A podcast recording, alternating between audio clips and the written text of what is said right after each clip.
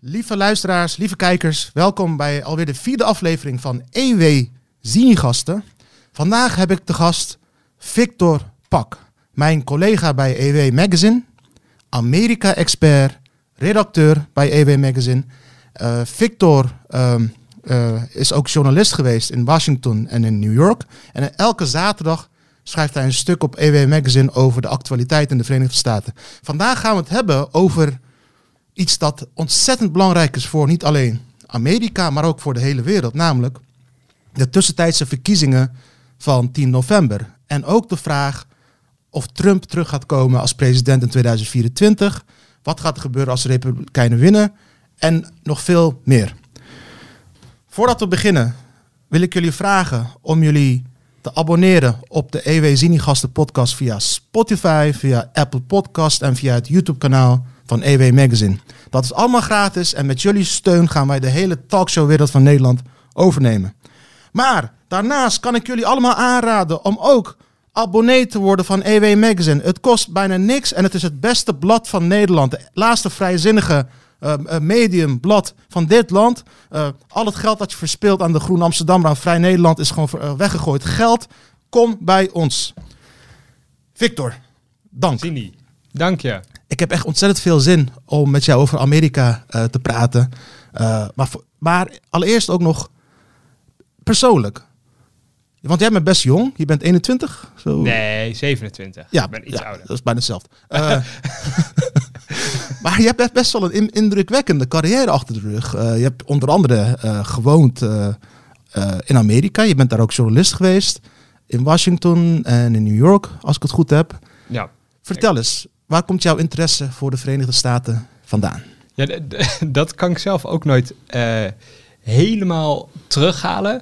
Maar ik heb het idee dat, dat 9-11 voor heel veel mensen van mijn leeftijd ongeveer, ik was toen zes, gewoon heel grote impact heeft gehad of zo. En dat ik daarna altijd ben blijven volgen. En ik weet dat ik in 2008, en toen was ik dus 13 of zo, toen keek ik dus om, om drie uur s'nachts naar campagne-speeches van Obama oh, live tijdens die verkiezingsstrijd.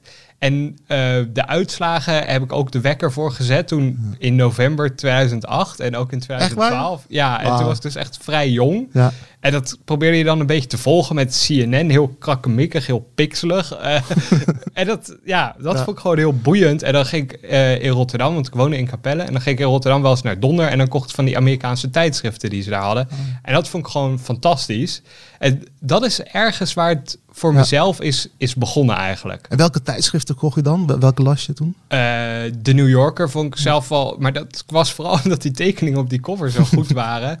En die hadden ook wel een soort leuke manier van schrijven. Maar ik vind zelf New York Magazine, wat nu eens in de twee weken uitkomt, ook een, een heel fijn blad. Um, en dat is wat minder elitair als de New Yorker eigenlijk. Ja, ja een beetje net als EW Magazine. Uh, ja, ja, eigenlijk wel. Al zijn ze wel redelijk links hoor, want dat is nou eenmaal als je New ook, York uh, uitgeeft. Dat zijn mij nu ook. dat klopt, maar dan nog. hey, maar Victor, en uh, ja, het is echt heel tof. als ik het zo hoor, een politieke junkie, met name gericht op Amerika. Dat doet me ook een beetje aan mezelf denken toen ik jong was. Dus ik, ik, ik had hetzelfde. De allereerste Amerikaanse verkiezingen die ik dus ook diep in de nacht live ging eh, kijken, was die van um, uh, 1996. Oh ja. Bob Dole tegen Clinton, die heb ik toen live gezien. Dat was echt precies hetzelfde als jij. Um, maar ja, tof is, je hebt ook nog werk gemaakt van jouw persoonlijke interesse. Je bent op een gegeven moment in Amerika gaan wonen en werken, toch? Nou, ik, ik, ja, ik wilde in 2016, toen was ik afgestudeerd van politieke wetenschappen. En toen wilde ik gewoon weten hoe politiek werkte. En toen heb ik via via geregeld dat ik heel kort stage kon lopen bij de Democratische Partij in Colorado. Uh, Colorado is in het midden van de Verenigde mhm. Staten, bekend van de Rocky Mountains. Uh, toen ben ik in Denver gaan wonen, een paar maanden. Uh, en na die stage ben ik het land door gaan reizen. Toen heb ik iets van 10.000 kilometer of zo afgelegd door de VS heen. Uh, een tijdje gewerkt bij heel streng christelijke mensen op een boerderij in Californië. Om goed te maken dat je voor Hillary had gewerkt daarvoor. precies, ja. En toen, precies toen won Trump. Die mensen waren letterlijk in de hemel beland. Um, Wauw. En, en zo um, heb ik vooral Amerikanen leren kennen en het land leren kennen. Inmiddels ben ik in iets, iets meer dan 30 staten geweest van het land. Wow. Um, en probeer wow. ik er nog steeds wel veel naar terug te reizen. En in eh, Denver heb ik wel echt goede contacten. Twee oudere zussen, eh, die toen mijn gastgezin waren. Eh, dat zijn echte liberals, maar zijn ontzettend lief en schattig. En om daar af en toe contact mee te onderhouden, vind ik gewoon belangrijk. Ze zijn gewoon vrienden geworden. Ehm, en dat is, dat is echt mijn band. En daarna heb ik in New York en in Washington heb ik stage gelopen. bij de omroepen die daar zitten. de Nederlandse omroepen. Ehm, om ook me toen had ik namelijk na die stage bij de Democraten wel besloten dat politiek zelf echt niks voor mij is. Jij weet dat Oh waarschijnlijk ja, wat, wat, beter. wat, wat merkte je dan in die campagne? Van, maar toen, wa- wa- Ik- waardoor je ik- dacht van dat is niks ik kan voor mij? er gewoon niet tegen dat je, als je in de politiek werkt, of nou campagne voeren is, of ik denk politicus zijn, dat je soms dingen moet zeggen waar je helemaal niet achter staat. Zeg maar. ik, ik weet niet, ik vind als journalist vind Ja. ik het mooie dat je overal kritiek op kan hebben. Je kan over alles vrij nadenken. Ja, en ja. zeker wij bij EW doen dat ook echt. We proberen alles te analyseren en te doorgronden voor we er een opinie over vormen. Ja.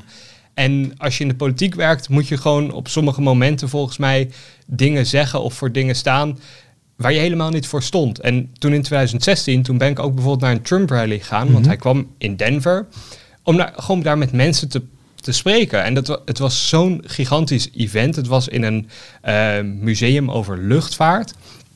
En nou ja, die mensen waren gewoon helemaal al weg van Trump. Ze zagen in hem echt een verlosser. En daarachter zat gewoon een hele hoop, vooral economische pijn met de mensen die je toen sprak. Er was natuurlijk wel veel gedoe al geweest rondom Trump, maar de, de echt absurde schandalen die moesten ook nog wel komen. En ze vonden gewoon dat dit iemand was met wie ze zich konden identificeren. Ik denk dat dat voor Obama in 2008 eigenlijk ook een beetje Ja, gold. Ja. Want dat zijn allebei outsiders. Obama had wel wat politieke ervaring, maar veel, veel, veel minder dan bijvoorbeeld een Joe Biden, die nu president is. Ja. En dat zie je gewoon dat, dat dat voor mensen heel veel aantrekkingskracht heeft. Maar toen ik bijvoorbeeld ging vertellen bij die, die mensen van die campagne van Hillary dat ik bij Trump was geweest, gewoon Ja, om hoe reageerden ze toen? gewoon om het eens te ervaren. Dan zei nou, ja, waarom zou je dat nou doen? En eh, straks weten ze dat je bij ons stage loopt. Het was een soort internship, nog minder. Het was onbetaald, het was echt vrijwillig allemaal. En ik vond dat ze daar zo'n heisa over maakten. Dat vond ik wel tekenend. Want je, je zeker toen, hè, in 2016, was helemaal niet... Iedereen ging ervan uit dat Hillary wel zou winnen. Omdat ze gewoon Ja, ook een soort moreel verheven was. En de peilingen En- wezen dat ook uit, tot op bijna het laatste moment, toch? ja, die, die wezen er zeker op het laatst wel uit. Maar toen in 2016 die, de partijtoppen, zeg maar, die in, altijd in juli of ja, juli, augustus zijn, die moesten nog ehm, gehouden worden of waren rond dat moment. En er was gewoon zoiets van, ja, Trump was gewoon onvoorstelbaar als kandidaat, zeg maar. Mensen konden eigenlijk niet bevatten dat een serieuze Amerikaanse politieke partij zo iemand als Trump zou kandideren voor het Maar presidentschap. was dat, wat, gold dat niet... Jij zegt me- mensen, maar de- bedoel je dan niet specifiek zeg maar, de, de, de randstedelijke elites, maar dan de- van de Verenigde Staten? Die, die, want ja, jij, jij, vertelt net zelf, dat vind ik dus interessant, van toen je dus eenmaal bij zo'n Trump-rally was en je sprak met die mensen, toen ontdekte hij van, hé, hey, wacht eens even, hier zit iets veel diepers achter. Want wa- waarom, waarom zagen die mensen opeens bij Trump wel iemand die hen kon verlossen? Omdat ik, ik denk in de taal die hij spreekt Ja, en zijn Ja. achtergrond. En gewoon het feit, zeg maar, Trump heeft zichzelf, als je kijkt, nou ja, niet helemaal vanaf zijn geboorte, maar vanaf dat hij een tiener was of zo, heeft hij eigenlijk met een hele hoop bullshittery, heeft hij zichzelf ja, gewoon groots gemaakt. Ik bedoel, hij presenteert zich als een self-made biljonair. Nou, hij is geen miljardair. Maar hij is ook niet eens self-made, Nee, want nee, zijn ja. vader was echt gigantisch rijk. Ze hebben eh, om zijn erfenis is er een hele familiestrijd ontstaan binnen de familie Trump. Donald heeft zich daar Ja. nou ja, goed van afgebracht, zeg maar. Dus hij, hij weet van zichzelf een imago te creëren dat er niet is, maar waar die mensen wel Ja. in willen geloven. Ook omdat ze daar aan toe zijn. En ik denk vooral omdat er toch in de Verenigde Staten vanaf eigenlijk, ik denk 2012 tot 2016, die tweede termijn van Obama, Mhm. gewoon een hoop teleurstelling was over dat er eigenlijk heel weinig nieuwe hoop was, heel weinig change was, heel weinig, nou ja, forward werd het, werd toen Obama's Ja. campagneslogan Ja. in 12. Het deed me, deed me toen En denken dat- aan de slogan en nu vooruit van D66 van de Ja, 10 2010 ja, of zo. Ja. het een beetje leeg. En ik denk ook echt dat... Ja, ik heb ja. een keer een stuk geschreven dat eigenlijk vind ik dat Biden nu al een betere president is dan Obama. Als je, als je kijkt naar gewoon de wetgevingssuccessen.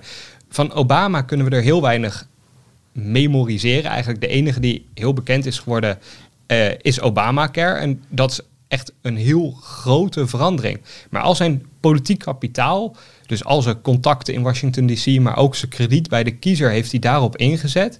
En voor de rest is er Ja. op andere terreinen, terreinen heel weinig vooruitgang ja. geboekt. En Biden boekt niet op één terrein, de gezondheidszorg of immigratie of wapenwetten, heel veel vooruitgang. Nee, hij boekt overal een klein beetje vooruitgang op. En dat is eigenlijk een soort terugkeer naar wat Amerikaanse politiek echt way back, zeg maar, in de jaren 60 en 70 ook bereikte. Steeds een stukje vooruitgang Ja. boeken, verder gaan. En soms wel echt met, met dwarsbeleid. Ik bedoel, wat Johnson deed met, de- met de rassenrechten. En die zoveel verbeteren, dat was echt ongekend. Reagans economische beleid was een heel grote stap. Maar vaak zit het toch meer in die steeds kleine stapjes vooruit gaan. En Obama beloofde een hele hoop. Ja. Maar kon maar heel weinig echt waarmaken. En ik denk ook dat hij dat zelf niet slim heeft gedaan. En dat dat mede de oorzaak is dat, dat Trump verkozen werd. Nou, sterker nog, eh, een van de st- statistieken die mij verbaasde vlak na de eh, verkiezing van Trump in eh, 2016 was. ehm, eh, de, volgens mij de meerderheid, in ieder geval een flink deel van de, van de witte working class die op Trump stemde.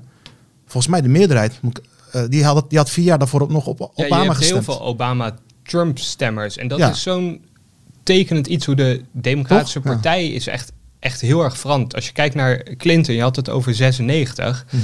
Toen won hij West Virginia en Louisiana. En dat zijn nu echt staten. Nou, West Virginia ligt vlakbij Washington DC ongeveer. Louis- Louisiana is echt het zuiden van het land. Er wonen veel eh, blanke arbeiders, laag opgeleid. Echt, eh, West Virginia is al helemaal echt een industriestaat. Werken in de kolen, in de mijnen. En, en Clinton won die gewoon in 96. Maar sinds 2000 zijn het echt stuk voor stuk echt van die dieprode staten. En hoe, daarin- hoe is dat gekomen? Wat is er veranderd? Waar, waarom is dat? de Democraten zijn echt steeds meer en meer de partij van de hoogopgeleiden geworden. En dus ook van de, ja, de Randstad. En in, in Amerika is P van daar, GroenLinks. Ja, nou ja, dat, zo kan je het wel zien. Ja, dat, dat zijn echt veranderingen. En in Amerika is er natuurlijk geen randstad. Je hebt overal heb je eigenlijk stroken van, eh, van blauw van de Democratische Partij. En die zijn natuurlijk heel erg, we kennen de kusten. Maar bijvoorbeeld Denver is ook inmiddels echt zo'n stad geworden die gewoon eh hoog opgeleid, Ja, liberaal ja, ja. is. En zo heb je er meer natuurlijk. Chicago is er ook één geworden. Ehm, en, en verder in het land, Florida, Miami natuurlijk. Maar dat zijn allemaal, ja, in die steden kan je je wel verzamelen als partij. En daar al je geld, dus al je campagnes oprichten. Alleen die hebben gewoon te weinig massa om in het Amerikaanse politieke systeem te winnen. En dat zorgt ervoor dat de Republikeinen natuurlijk altijd de, de- Ja. het presidentschap winnen. Niet met een meerderheid van de Amerikaanse bevolking achter zich. Ehm, maar ze winnen wel. En dat, dat komt door dat Electoral College. ja. Maar het feit dat ze winnen, zou je ook als partij, als democraten, denk ik dan, toch, kunnen laten beseffen van, ja, Even in de wat, spiegel doen- kijken. wat doen we we- nou verkeerd? ja. Hoe kan het dat we met ehm, meerderheden van miljoenen kiezers achter ons toch verloren in En, 2016? en, en wat doen ze verkeerd? Ja, ja, volgens mij terecht zeg je van eh, de Democratische Partij is steeds minder een arbeiderspartij geworden en steeds meer een partij van hoger opgeleiden. Nou oké. Maar heeft dat ook niet weerslag gehad op het, op het type beleid dat ze zijn gaan steunen en eh, invoeren? Ehm, ik, zal, ik zal een voorbeeld geven. In 2008 woonde ik in Amerika Ja. en ik, heb toen in het, ehm, ik ben toen naar het Joe Louis Stadion geweest in Detroit, omdat eh, Obama daar een campagne speech gaf. En ik was toen nog een piepjonge student, bijna net zo jong als jij. ja, En eh, ik ging daarheen met mijn Amerikaanse vriendinnetje uit Michigan destijds. Een eh, Afro-Amerikaanse studievriend van ons. En een witte blanke studievriend ook uit de arbeidersklasse aan de Central Michigan University. En we, we kwamen, een aantal dingen vielen me toen op. We komen aan in het Joe Louis Stadion en het was helemaal uitverkocht. Het was gratis, maar het was Ja. helemaal uitverkocht. En 99% zwarte Afro-Amerikanen die daar waren. Ik heb toen met ze gesproken. En ze hadden allemaal een soort van glinstering in hun ogen. Van eindelijk is hier onze verlosser. We zijn zo lang eh, ja, kapot gemaakt Ja. door neoliberaal beleid. Ja, dat woord gebruikt dus niet, maar daar kwam het wel op neer, weet je wel. Ja. Die- de industrialisering, eh, eh, bezuinigingen op sociale zekerheid. En we kwamen binnen en we werden meteen aangesproken door mensen van de campagne. En ze zeiden, wij willen jullie graag speciale seats geven. Oh ja. Vlak achter Obama, Oh ja, zodat jullie je op die... beeld komen. ja, oh vet. Dus ja. ik zo eh, een heel steenkool Engels. "Yo, that's nice, but why? Because you, eh, why you do this? eh?" ja. nee, nee, nee ik, ik kan wel goed Engels. En toen zeiden ze, haar antwoord was, because you are such a nice, diverse Group. group. Ja. Dus we, we kregen de, van die, eh, hoe, van, hoe moet dat, die, die borden in onze handen Ja. met die slogans.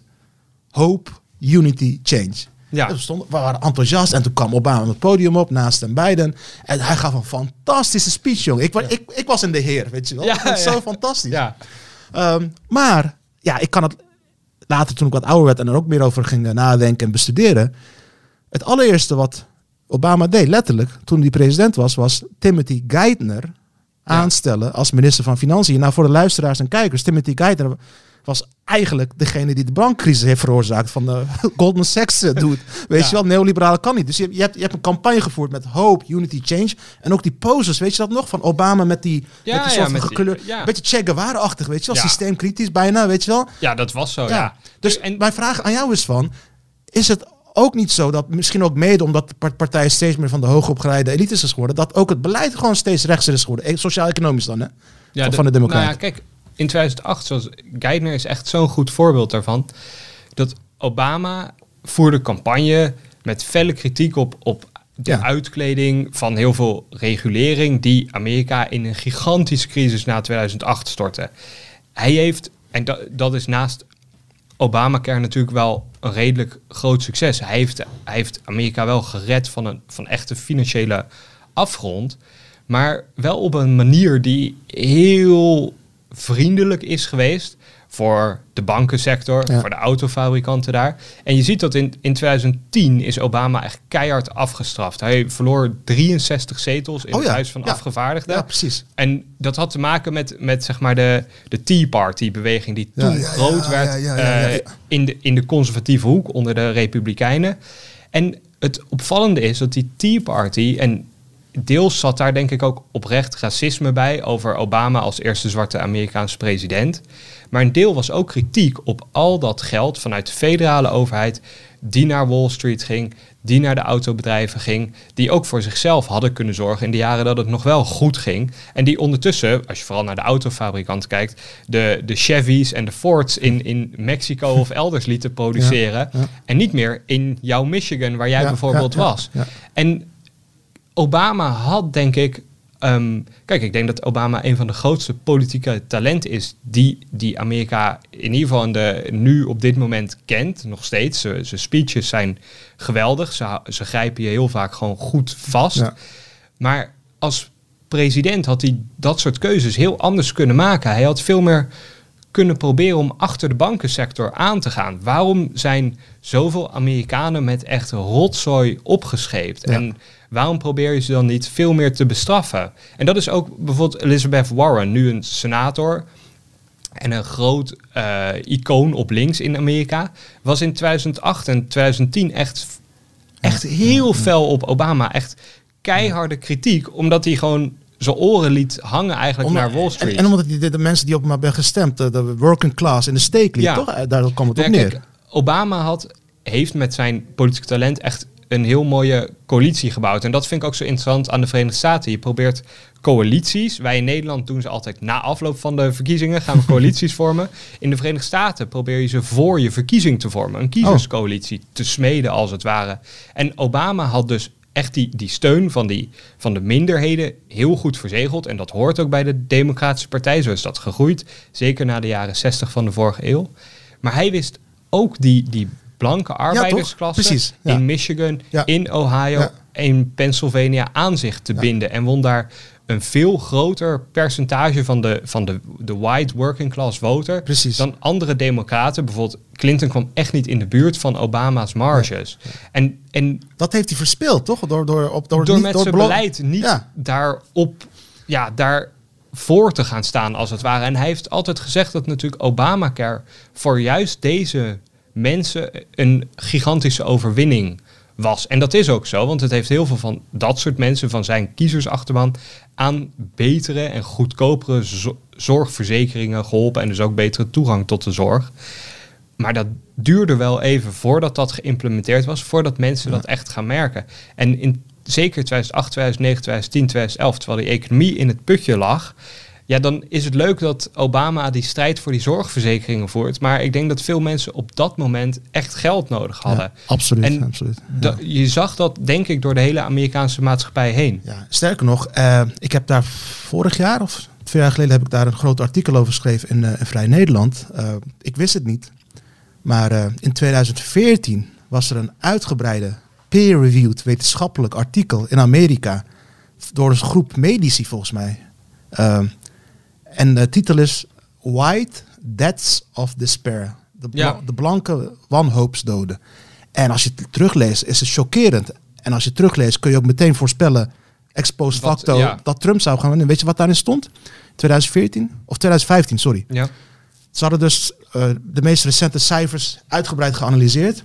En in het artikel staat, voor het eerst in de moderne geschiedenis van de Verenigde Staten is de levensverwachting van blanke mannen, van Ja. witte mannen, omlaag aan het gaan. Terwijl die van Ja. eh, Afro-Amerikanen langzaam aan het stijgen is. Ja. En de groot, eh, een groot deel daarvan komt door zelfmoord, vanwege Mhm. wanhoop. Van Ja. eh, witte arbeiders, blanke arbeiders, die gewoon niet meer rond kunnen komen. Ehm, eh, depressies, drugsgebruik vanwege werkloosheid, niet, niet kunnen rondkomen, schuldenval. Het is uniek in een, in een westerse, rijke, kapitalistische, democratische samenleving dat de levensverwachting ja, daalt. daalt van, Ja. van, man, van witte mannen in dit geval. Ja. En als je dat terugleest, oh, dan is het helemaal geen verrassing hoe Trump. Want wat Trump deed, en zeg maar of je het met me eens bent, jij noemde het net al, op een heel briljante manier. En hij spreekt vanuit zijn tenen, die gast. Hij gebruikt geen teleprompter. Hij, begint, hij, begint, hij begon over die banen die zijn weggegaan Ja. naar China, naar Mexico. En hij, zei- hij zei van, als, als ik jullie president word, dan komen die autofabrieken terug. Dan komen die mijnen terug. Ja, dat, dat, dat deed hij natuurlijk niet. Nee, maar, Maar hij, hij, Ja. hij zet wel een koers in. En je ziet ook dat Biden, die zeg maar, Biden komt, en dat, daar loopt hij natuurlijk ontzettend mee te koop, maar komt uit die achtergrond van Ja, ja, opgroeien in Pennsylvania en Delaware, die working class. Hij, hij zegt altijd van ja, ik heb de gesprekken aan het keukentafel gevoerd als er nog maar een tot kwart of zo. als er nog maar een kwartje in, de, in het spaarpotje zat en moesten we nou brood kopen of dit en dat. En dat, Biden voert precies diezelfde lijn door. En je ziet het, de, de Democraten en de Republikeinen zijn bijvoorbeeld over China eigenlijk gewoon totaal verenigd. De strijd tegen China, de- Oké. in de Maar- maar uitbestedingen verklaar daar. Dan, want ik lees, jou, ik lees jouw stuk, jongen. En Ja. luisteraars, Victor Pax een stuk op EW moet je echt lezen over Amerika. Elke zaterdag, het is echt uniek, profetisch. Ik leer er altijd heel veel van. Vergeet alle andere Amerika-stukken en andere bladen. Dit moet je lezen. Want in jouw stukken lees ik tegelijkertijd, jij voorspelt onlangs weer dat de Democraten gaan verliezen bij de tussentijdse verkiezingen van 10 november. Ja, Hoe kan dat dan? Terwijl je nu zegt van ze zijn, ze zijn weer goed bezig, goed verhaal. Nou ja, kijk, Biden bereikt wel kleine dingen, maar het is een soort politieke wetmatigheid dat je zetels verliest, verliest bij de tussentijdse verkiezingen. Dat, dat is sinds de Tweede Wereldoorlog eigenlijk al- Ah. twee, twee uitzonderingen zijn er geweest. Clinton in 98 en dat was een soort backlash over de Monica Lewinsky-affaire, waar die eigenlijk van heeft geprofiteerd in politiek opzicht. Ja. En eh, Bush vier jaar later in 2002 na 9-11 natuurlijk. ja, ja, ja. Toen breiden ze hun eh, meerderheid in, de- in het Huis van Afgevaardigden uit. Voor de rest verlies je altijd wat zetels. Maar Obama in 2010 verloor echt gigantisch. Als je nu kijkt, zou het, de kans is iets van eh 1 op 5 dat de Democraten de meerderheid in het Huis van Ja, maar Afgevaardigden dit, is toch huge? Maar als je daar naar terugkijkt, dan zie je dus dat, dat ze in eh 2020 verloor, verloor de Democratische Partij ook al zetels in het Huis van de Afgevaardigden. En nu is de Amerikaanse vlag op dat onze is- tafel dat is- gevallen. is dat- is dat niet een, eh, profetisch? is dat Ja, profetisch af. Ja, nee, geen idee. Maar, Ja, zeg maar ja? ik vind dat Biden het oprecht niet slecht doet. Maar je moet altijd rekening houden dat je wordt afgestraft door de kiezer. Alleen het punt is, ehm, de Democraten sinds 2018, toen hebben ze de meerderheid in het Huis van Afgevaardigden overgenomen. Pelosi werd weer voorzitter van dat huis. Toen hebben ze echt te koop gelopen met zo progressief mogelijke ideeën. En, en die van de police is daar denk ik het beste voordeel Zeg nog eens de wat? Die van de police. Wat Dus, betekent dat in, in Nederlands? eh, geld weghalen bij de politie. Hoe de fuck kan Maar- dat jouw slogan zijn als democratische partij? Wat de fuck? Nou ja, dat is dus... We gaan de politie afschaffen. Stem op ons. Ja, dat, eh, het, het is, en dat heeft natuurlijk met, met de antiracismebeweging te maken. En ik, daar hebben ze gelijk in dat daar grote problemen mee zijn. Alleen dat dit je oplossing is voor dat Ja. probleem. dat snap ik echt niet als je verkiezingen wil winnen, zeg maar. Kijk, als je een soort, hoe heet het, van die, die aflaatpolitiek wil bedrijven, dat je alleen maar met... Met aflaatpolitiek. Ja, ja, dat is met het. van die, van die leuke slogans te koop loopt, maar verder niks concreets wil bereiken. Het jaagt je kiezers weg. Biden spreekt zich daar ook heel erg te, eh, Hij is behendig genoeg uit. om te weten dat hij dit kan dat gebruiken, toch? Echt heel stom is. Alleen, je ziet wel dat... Kijk, wat ik zei, hè, die coalities die je moet vormen van kiezers... Biden weet ook dat hij wel ook die progressieve bubbel nodig heeft. Daarom is Kamala Harris zijn vicepresident geworden... en niet een eh, blanke gouverneur uit Michigan... die hij zelf veel leuker vindt, veel beter mee overweg kan. Nee, hij, hij moet natuurlijk aan zijn Ja. hele partij voldoen. Maar dat maakt, denk ik, dat ze op verlies afkoersen. Terwijl ze het, het, de klap zal veel kleiner zijn, denk ik, dan die klap van Obama was in 2010. Dat denk ik wel. Oké, dat, omdat, is- dat is interessant dan. ja, omdat Biden het toch wel iets beter doet. En zijn eigen approval staat echt Ja, ja. best wel laag. Er zijn natuurlijk ook heel veel zorgen over zijn ouderdom en noem maar op. Hij is soms gewoon onhandig, kreupel en Ja, ze, zijn, bejaard. ze zijn allebei bejaard, toch? Trump en Biden. Trump en Biden, ja. Even oud on- ongeveer. Ik zeg maar. Nou, ik ben zelf vrij jong, maar in, kijk, in de, als ik Amerikaan zou 21. zijn. Ja. nee, als ik Amerikaan zou zijn, zou ik volgens mij nog niet in het Huis van Afgevaardigden mogen worden gekozen. Oh ja, nog niet in de Senaat. ja. En ik mag ook nog geen president worden van dus de Verenigde 40. Staten. Voor president is 40, toch? Of, ja, zo, eh, of- of iets jonger, dacht ik. Maar er is geen maximumleeftijd. En je ziet Ja. dus echt, de Amerikaanse politiek is ouder dan ooit. En dat vind ik ook Ah, heel ja. kwalijk voor, voor Inderdaad, gewoon de Nancy Pelosi is democratische staat. 98. eh, je Ja. Eh, nou, Kevin McCarthy is dan redelijk jong, maar Ja. Mitch McConnell loopt geloof ik ook al tegen de 80. En al de, dan heb je dus, dat zijn echt de kopstukken van beide partijen. Wauw. Eh, Chuck Schumer heb je nog bij de Democraten, die is ook in de 70. Maar dan, zeg maar, dus dat zijn de, de kopstukken. Maar dan ook de nummers 2, 3, 4 en 5, die zijn ook allemaal 60, 70 of 80. Ja. Dat schiet niet Maar op. bij de Democraten heb je tegelijkertijd toch ook wel een eh, heel jonge, nieuwe voorhoede die weet je, nog linkser is dan de rest. Zeg maar. Ja, Die- dat, die- dat, zijn, die dat onder- zijn jouw die van de police-roepers. Oh ja, dat de, is wel... Want, de, want de want- squad met de AOC natuurlijk. Ja. En ik, zeg maar, kijk, ik snap als je in, in New York City verkozen wil worden, dan kan dat misschien aantrekkelijk zijn. Maar zelfs daar zie je dat eh, in 2018, bij de verkiezingen voor het burgemeesterschap van New York, werd een oude politieagent, wel een democraat, maar een oude politieagent gekozen. Ehm, was niet 2018, was denk ik 2021, sorry. Maar die werd gekozen omdat hij juist beloofde de politie te hervormen, maar vooral te verbeteren. En dat verbeteren zat hem ja, in, de, in het eh, staande houden van onschuldige zwarte mensen, maar vooral toch ook in de criminaliteit bestrijden. Natuurlijk, want kijk, die, die van de police, ja, ik, eh, ik heb wel eens gesproken met eh, mensen van de BLM-beweging uit Amerika Ja. over deze slogan. En dan leggen ze het uit. En dan, als ze het uitleggen, denk ik, nou, op, op zich zit er Dan wel heb wat je er in. wel begrip voor. Want dan zeggen ze, nee, het ga- Of het, wij, wij, wij willen eh, het, het anders financieren. Ja. En op, een, op eh, positieve prikkels creëren, zodat er geen racistische eh, moorden meer zijn. Maar ja, uh, niettemin, als jouw slogan defund de police is, dan horen mensen, hey, dit is een neoliberale bezuiniging op, op politie. Terwijl Ja. je democraat bent. Nou ja, je, hoort inderdaad van de criminaliteit is gestegen sinds COVID. En dan hoor je van, oh ja, laten we de politie, laten Ja. we bezuinigen op de politie. En het klopt inderdaad dat als je vraagt aan, aan activisten en zo, en maar ook die politie, wat is nou jullie plan daarachter? Dan is het wel iets anders. Dan zeggen ze eigenlijk, we willen politie zoals in Nederland, met boa's en eh, sociale werkers Oh in de God. wijken. Boa's. Er is natuurlijk Ja. best wel wat voor te zeggen, omdat ja. er heel grote structurele ongelijkheid, vooral in grote steden, zit. De ironie is wel weer dat de, de blanke, hoogopgeleide democratische stemmer dat graag ook wil behouden natuurlijk. Ja. Terwijl de, de progressieve, jeugdige democraat dat heel graag wil veranderen. Dat is echt intern conflict. Ja. Maar dan die, die oudere stemmer gaat dan ook van dat defund de police maar omhelzen om een beetje hip te lijken. Terwijl het slaat nergens op. Dat, eh, voordat ik op tot mijn volgende vraag kom, want eh, ik, wil, ik wil ook nog met jou praten over de vraag of Trump terug gaat keren in Ja. 2024. Of Bernie Sanders terug gaat keren en, en dat Nee. soort dingen. nee. Eh, maar ik, door wat je net zei, moest ik op, ook opeens denken aan iets wat me ook verbaasde na de verkiezing van 2020, toen Trump verloor. Ik heb eh, een maand daarna heb ik even heel goed die statistieken van Pew Research, dat zeg ja, maar Pew. Ja. ja, het is niet de CBS, maar het is een heel, heel grote peilings... eh, Een soort CBS en precies, in één. precies. Heel, heel- Echt fantastisch. ja. En ik heb er toen een column over geschreven in NRC, want het was chockerend. En ik verbaasde me dat niemand anders eh, erover sprak in Nederland. Wist jij dat Trump verloren heeft, nipt in 2020, omdat eh, hij...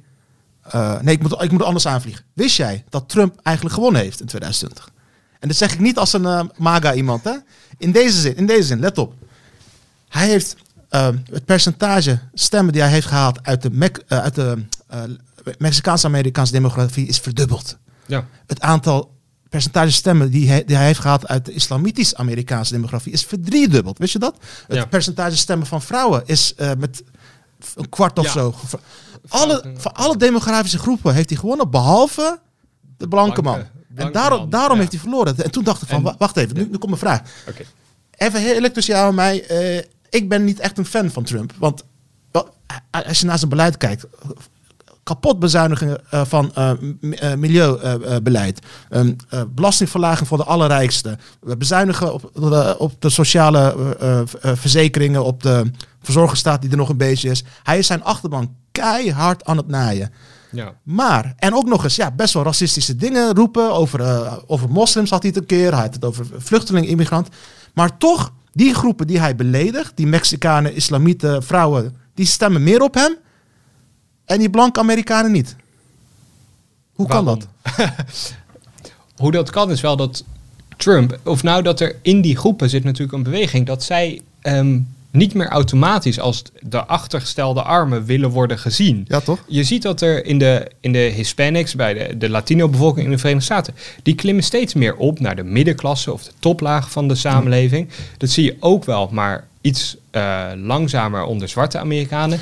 En de Democratische Partij, die kijkt toch vooral neer op van dat zijn armen en die moeten we helpen. Die, moeten en dat die zijn dingen. zielig. Ja, Ja. ja. dat vinden ze wel. Ja, nou ja. en, en dat, dat ehm, slaat niet altijd aan. Want Ja. die, bijvoorbeeld Hispanics die in de middenklasse eh, werken en hun eigen bedrijf hebben, ja, die denken niet van, eh, oh, eh, leuk al die belastingverhogingen voor al die progressieve plannen van de Democraten. Ja. Die- dan denken ze misschien, god, wat zegt Trump allemaal over immigratie of over, eh, over mijn landgenoot of eh, het land van mijn ouders. Maar ja, zijn economisch beleid is wel een stuk beter, dus laat ik daar maar voor gaan. Ja. En daar zit hem dat in. En dat, je ziet hier dus in terug dat vormen van die coalities, van wie stemt op wie, dat Trump daar de, de Republikeinse partij echt in weet te veranderen. Want voorheen was het zo dus dat de Democraten die arbeidersklasse hadden Ja. en dan de Republikeinen hadden die hoogopgeleide elite, vooral in buitenwijken van grote steden, nog niet in de grote steden zelf, maar echt in de buitenwijken. En nu is dat gewoon echt aan het veranderen. Het is aan het omdraaien. en dat zie je echt in al dit soort eh, cijfers die jij ook aanhaalt, zie je gewoon dat de Democraten tegenwoordig de steun krijgen van blanke vrouwen uit de buitenwijken in grote steden, die best wel rijk zijn vaak, college educated, dus hoog opgeleid zijn. Bakfietsen, allemaal bakfietsen. Nou ja, dat, dat nog niet Spreekwoordelijke, spreekwoordelijke bakfietsen. Precies, ja. Daar is toch wel meer SUV's van Duitse automerken waar je het aan kan herkennen. Elektrische SUV. Nou ja, en dat komt daarop. Ja, de Tesla-rijder en zo. En, en die verschuiving zie je gewoon gaande. En dat, dat is te danken, of eh, het is vooral een stroomversnelling gekomen door Trump. En Trumps beleid, dat is zo gek. Hij had echt een gigantische belastingverlaging voor heel rijke Amerikanen. Ja. Maar voor de rest waren zijn voorstellen om te bezuinigen op sociale Ja. zekerheid, alles wat jij hekelt, zeg maar, Ja.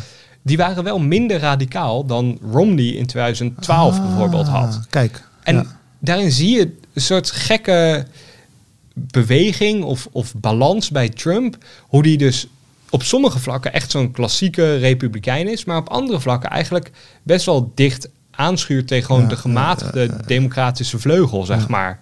En dat, dat is. Dat is zijn- interessant, hè? zijn kiezerspubliek. Want, oh, want ik, was, ik, was net vergeten te noemen, want in 2020 heeft hij ook gewonnen onder de Afro-Amerikaanse demografie. Meer dan 2000, hij kreeg meer stemmen dan stemmen daar, 2016. En je ziet dus ook, ja, er is dat ber- beroemde fragment met uh, Kanye West, die hem komt bezoeken als hij net president is. En die houdt Ja. daar een rent van drie kwartier. Ja. En Trump zit te genieten. Nou, Kanye West is ook een mafklapper volgens mij. Maar goed, Ja. ehm, hij is wel echt populair onder ehm, figuren in de Afro-Amerikaanse geme- eh, gemeenschap die zichzelf sociaal-economisch omhoog hebben gewerkt. Precies wat jij net vert- eh, vertelde. veel. En die ook nog eens onder de working class Afro-Amerikanen gewaardeerd worden als voorbeelden. Dus die, de- zo weet hij ook een beetje die een beetje mee, Mhm. Mee te zuigen. Ehm, waar ik me wel echt zorgen om maak, en dat is misschien toch, toch mijn linkse, groen-linkse inborst. Eh, ik ben echt doodsbang, mede door jouw stukken, eh, dat, eh, want je hebt, je hebt weer een heel briljant stuk geschreven een week geleden van Dat je uitlegt, kijk, die, die Republikeinen gaan zeer waarschijnlijk winnen, winnen op 10 november.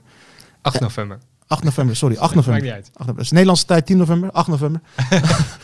en, dan, en dan gaan zij eigenlijk gewoon puur om te, om, te, om te fucken, gaan ze alle democratische voorstellen van Biden blokkeren. Zeg Ja. ik dat goed? Ja, ja, dat is Maar dat is toch, dan, dan, dat is toch vreselijk? Want dan ben je toch het land aan het vernietigen, zodat mensen boos worden en dan weer op jou gaan stemmen. Ja, Dan ben, je- dan ben je toch immoreel ja dat als is zo. republikein? Nee, ja, dat is zo. Ik weet niet of dit per se een GroenLinks inborst is, want dit is ook mijn grote zorg. Maar meer dat, dat de Amerikaanse politiek zo werkt dat het... ehm, het is gewoon voordeliger om zeg maar... ehm, je, stel je verliest de presidentsverkiezingen. Dus eh, stel je bent republikein, de democraten winnen presidentsverkiezingen, hebben een meerderheid in het parlement. Om dan, als je bij de tussentijdse verkiezingen de macht overneemt in het parlement, om dan daarna gewoon de president zoveel mogelijk dwars te gaan zitten, eh, obstructie te plegen, eh, noem maar op, zodat jij een betere positie hebt in, bij de volgende presidentschapsverkiezingen. En dat, dat zo Maar werkt dat democraten doen dat toch niet op die manier? Zo niet op die manier. Nee. Maar de, kijk, ehm, je ziet bij beide partijen, denk ik, dat de, de vleugels, de uitersten, zijn veel machtiger geworden. Dat zie je denk ik bij de Democraten. Dat, daar hadden we het net over met dat the police. de dat, dat, squad. ja, dat dat een soort slogan is geworden die de partij bijna definieert. Terwijl er ook heel veel mensen binnen de Democratische Partij zijn, zoals Joe Biden zelf, die het daar niet mee eens zijn. Maar die dus zelfs dan niet over dat Ja. geschreeuw van de vleugel heen weten te komen. Ja, en datzelfde zie je ook bij de Ja, Republikeinen. Of sorry, zag je Trump, bij de Trump is degene die Maar- schreeuwt. Waar heb je het over? De Nee, leider is. Ja, is- precies. Toch? Nou ja, wat, je, wat ik wilde zeggen is, de, de Republikeinen hebben, hebben gewoon de, de vleugel die twijfelde over, het, over de flank, zeg maar, dus de uiterste. Die, hebben, die hebben gewoon volledig binnen die partij oorlog gevoerd tegen alles wat gematigd was. En ze winnen die oorlog Ja. gewoon. Dus de, bij de, waar de, in de Democraten is nog gewoon strijd, is discussie. En bij de Republikeinen is die ruimte er Toch? eigenlijk Het is toch geen en politieke minder. partij meer in, in zekere Nou, het is zin. gewoon een beweging voor gewoon- heel uiterst Ja. rechts. En dat verontrust mij ook gewoon, omdat je, je ziet het terug in die recente aanslag op, op de man van Nancy Pelosi. Ehm, je ziet het terug op 6 januari met gewoon... Kan je dus voorstellen dat jij gestemd hebt op president Donald Trump en dus ook op zijn vicepresident Mike Pence en dat je dan twee maanden nadat je die stem hebt uitgebracht door het Capitol loopt en zegt hang Mike Pence op, hang Mike Pence op. Kijk, ik heb een galg meegebracht, hij staat buiten. We vinden die fucker en we hangen hem op. En dat dat, dat dat je beweging is, omdat Dat is toch, dat is toch Ja. doodeng eigenlijk? Want, want Ja, uit dat- peilingen later bleek ook dat iets van 80%, moet ik het even goed zeggen, van de, de Republikeinse stemmers eh, het eens is met die eh, Dat opstandelingen of die terroristen Ja. op januari 6. Ja. Dat is toch doodeng? Wat, wat, als, wat als Trump wint? Hij gaat toch winnen in 2024, Trump, als het zo doorgaat? Ik denk niet dat Trump gaat winnen. En dat komt, zeg maar, Trump heeft in 2016 gewonnen, maar daarna bleef hij eigenlijk maar verliezen. Hij- zijn partij, de Republikeinen, deed het slechter in 2018 bij de tussentijdsverkiezingen dan verwacht was. Ehm, ze deden het in 2020 ook nog eens slechter als het gaat om zijn presidentschap. Trump is helemaal niet per se een overwinnaar of zo. Hij heeft met relatief mazzel in 2016 gewonnen. Hij had gewoon een slimme coalitie om dat electorale spel te winnen. Maar ik denk niet dat hij in 24 gaat winnen als de Democraten een beetje hun best zouden doen. Ja, maar het is best maar hoe kan dat dan? Want, je want, moet- Bi- want Biden is 104 jaar oud en dan, eh, Ja. over- in 2024 Maar gaat ik denk ook dat Biden dus ook niet de kandidaat moet Ah. zijn voor de wie, wie, Democraten. wie, wie is dan wel als het aan jou ligt? Ieder ander persoon die het liefst onder zeg de 60 jaar oud is. Zoiets. Ja, ja, en, en niet eh, uit New York komt. Dat lijkt Ja, me dat is belangrijk, goeie- toch? Je moet wel iemand uit het hartland hebben, toch? Als democraat. Ik zou, ik zou, als ik de Democratische Partij was, zou ik heel erg kijken. En dan, kijk, veel mensen zijn fan van Pete Buttigieg. Die heeft echt een moeilijke achternaam, maar hij komt uit Indiana. Hij is veteraan geweest, maar hij is ook homoseksueel. En dat is helaas, helaas wel een punt waarvan je niet Ja, weet ja. of je of je dat aangaat. Zelfs als 2008 met Obama als zwarte man, of dat wel kon, zeg maar. En die vraag heerst er nog steeds. Ga je met een vrouw, bijvoorbeeld die, die gouverneur uit Michigan, daar kan Biden het goed mee vinden. Zij is heel gematigd, populair in haar eigen staat. Heeft redelijk kunnen samenwerken met de Republikeinen. Maar ook zij, er is een poging geweest om haar te kidnappen. Ehm, en dat zegt wel weer iets over het publieke debat. En dat maakt mij ook wel verontrustend. Of verontrust dat je dus afhankelijk bent van de Democratische Partij voor een goed functionerende democratie in de Verenigde Staten. Dat je Ja. eigenlijk er niet van op aan kan dat de Republikeinen hun best doen om de Amerikaanse democratie overeind het, het, het, te het houden. zijn totale psychopaten, man. Je, mijn hemel. Ja, kijk, en de- dat. Waarom dat zo is, vind ik echt de moeilijkste vraag die er nu is. Wat dat is in Ze de... willen niet alleen Amerika vernietigen, maar de hele wereld. Maar Als we het alleen maar over het milieubeleid hebben. Van Ja, doorstoken, eh, meer CO2 en alle regulering afschaffen. Maar Wat, wat de staten zijn wel beter in het opwekken van groene energie dan Oh, zo? Democratische staten. Ja, maar dat is ook gewoon omdat uiteindelijk gaat het dan om geld. Want in die. Republikeinse staten kan je veel meer zonnepanelen en windmolens kwijt. Oh, ja, En dat helpt gewoon. En daar, daar verdien je gewoon grof Nou, geld gelukkig mee. zijn ze hypocriet Dus- zo te horen. Ja, ze zijn, niet. nou ja, dat zie je heel erg terug. Kijk, kijk je hebt nu eh, J.D. Vance, dat is de Republikeinse kandidaat voor de Senaat in Ohio. Hij schreef in 2016 zo'n boek over waar jij het eerder over had. Dat onderzoek van die sterfte onder blanke Amerikanen die laag opgeleid zijn, die Death of Despair. Hij schreef zo'n boek en dat was ook een beetje een aanklacht tegen Trump, die wel luistert, maar niet echt voor ze opkwam.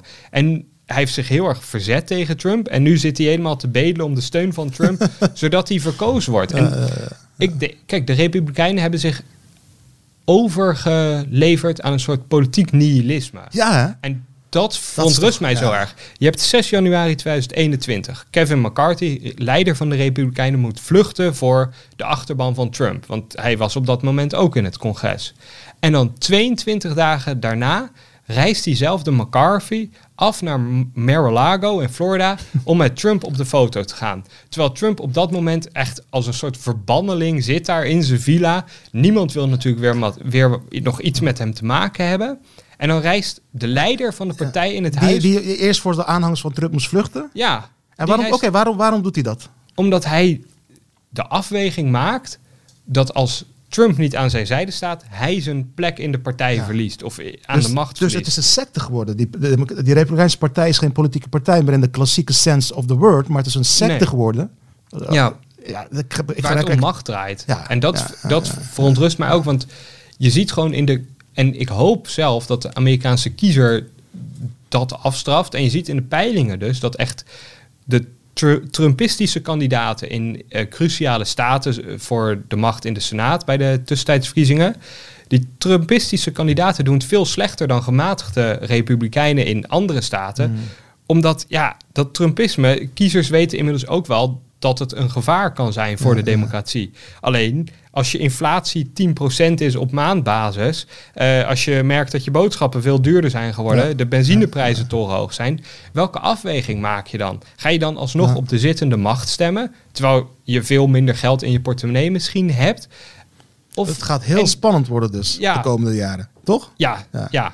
En eh, nou, nog tot slot nog. Als ik jou zou horen, dan begin ik meteen na te denken van... stel, ik was, ik was partijbestuurder van de Democraten. Dan zou ik, als ik jou zo hoor en al die terechte punten van jou, van Victor Pak...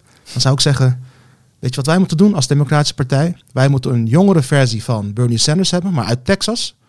Die sociaal-economisch extreem links is. Maar wel plat Texaans praat en eh, wel meer geld naar de politie wil. Dat is toch de ideale kandidaat? Eh, je komt een heel eind, maar ik zei, dat sociaal-economisch links, dat is zo gek. Dat Sanders deed zoveel beter dan de Ja. Democraten dachten in 2016. Ze Ja, dachten echt hij werd, hij werd toch door zijn eigen partij kapot gemaakt ten faveur van Hillary Clinton. Ja, want hij had, had, kunnen winnen van gedacht Trump. Dat hij Ja. Het beter. Ja, dat denk, ik denk Ja. dat uiteindelijk ook dat Sanders uiteindelijk een redelijker persoon was geweest dan Trump. Ja. Alleen dat sociaal-economisch uiterst links gaat in Amerika als je echt Ja. wil winnen niet aanstaan. Uiteindelijk Wat is uiterst links? Gewoon een beetje. Hij is, de Sanders een programma een niet. eh, Denemarken, zeg maar. Ja. Dat vinden Amerikanen wel uiterst links. Ja, links, dat, dat. En, en terecht, denk ik, vanuit waar zij vandaan komen. Maar je ziet, uiteindelijk moet je terug naar een soort Obama-achtig figuur als democratische Nou, ook partij. een beetje een outsider, zeg maar. Een- ja. ja. wel een, oh ja, dat beschrijf jij toch? Ja. Maar iemand die dus genoeg stemmen bij die, die blanke achterban kan halen, of de blanke, eh, laag opgeleide bevolking kan scoren. En die diverse groepen, dus de zwarte Amerikanen, de Hispanics, ook aan je weten binnen. Ook met een verhaal dat niet alleen maar gaat over uh, zielig zijn in de economie en dat alles gratis moet worden, van gezondheidszorg tot kinderopvang tot het onderwijs. Maar ook gewoon over werken voor je geld en dat soort dingen. Want dat, dat zijn ook waarden die in Amerika meetellen. En Biden heeft dat in 2020 eigenlijk gedaan. Alleen Biden is gewoon heel erg oud. En ik, ik hoop gewoon dat hij zelf inziet dat hij een betere tussenpauze zou zijn. Ja, ja, ja, en dat, dat kan hij echt zijn als hij gewoon na, na de verkiezingen straks zegt... joh, ik hoop dat ik de, Amerika, de Verenigde Staten van Amerika een beetje vooruit heb geholpen... op een aantal belangrijke onderdelen. Als je kijkt naar infrastructuur, gezondheidszorg, wapenwetgeving, et cetera. Maar ik ben oud, dat zien jullie aan me. Ik stap ik, ik stop ermee in 2024 en mijn partij komt hopelijk met een gematigd alternatief dat een stuk jonger is. Ja, nou, ik uh, mag hopen voor hen dat ze ook inmiddels bezig zijn met goed aan het kijken naar eventuele opvolgers en zo. Maar, ja. Uh, ja. Nou ja, de, maar dat, niemand durft nog, omdat Biden nog niet heeft gezegd dat hij ermee stopt. Hey Victor, uh, ongetwijfeld nu ik met jou gesproken heb, heb ik nog veel meer het idee dat we echt hele spannende, interessante tijden te, tegemoet gaan als, uh, ja, laten we zeggen, politieke junkie, junkies van Amerika. Uh, is er nog tot slot iets wat je nog zou willen delen met onze le lezers, en uh, lezers, met onze lezers, luisteraars en kijkers? Dat deze verkiezingen zetten Amerika echt op koers naar 24. Hè? zeg maar, nu gaat de campagnestrijd om 24 beginnen. En je merkt dat, nou ja, jij niet en ik, wij hebben echt wel zorgen over die democratie. Dus hou dat vooral in de gaten. En heel veel mensen dachten na Trump van, oh, godzijdank, Biden is er. Ik hoef niet echt meer op de Verenigde Staten te letten. Maar je ziet hoe belangrijk de VS is als het gaat om de strijd tegen, tegen China en de wereldmachten daar. Als je kijkt naar Oekraïne, zeg maar, de, de veiligheid van Nederland wordt gegarandeerd door de Amerikanen, door de Amerikaanse belastingbetaler en de Amerikaanse soldaten die de oostgrens bewaken. We, we kunnen niet wegkijken van wat er in dat land gebeurt. Ja, ja Victor, precies zoals je zegt, de uh, verkiezingen in Amerika hebben ook direct effect op ons in Nederland. Hey Victor, uh, ik zou het heel fijn vinden dat je regelmatig terugkomt om uh, hier verder over te praten, ook na de verkiezing van, van 8 november. Gaan we doen. En voor de luisteraars en kijkers, dank voor jullie aandacht en vergeet je niet te abonneren op Spotify, Apple Podcast, YouTube kanaal van EW Magazine en ook betalend abonnee te worden van EW Magazine. Doe het voor Nederland en niet alleen voor jezelf. Dankjewel Victor. Tot snel weer. Sini. Tot snel.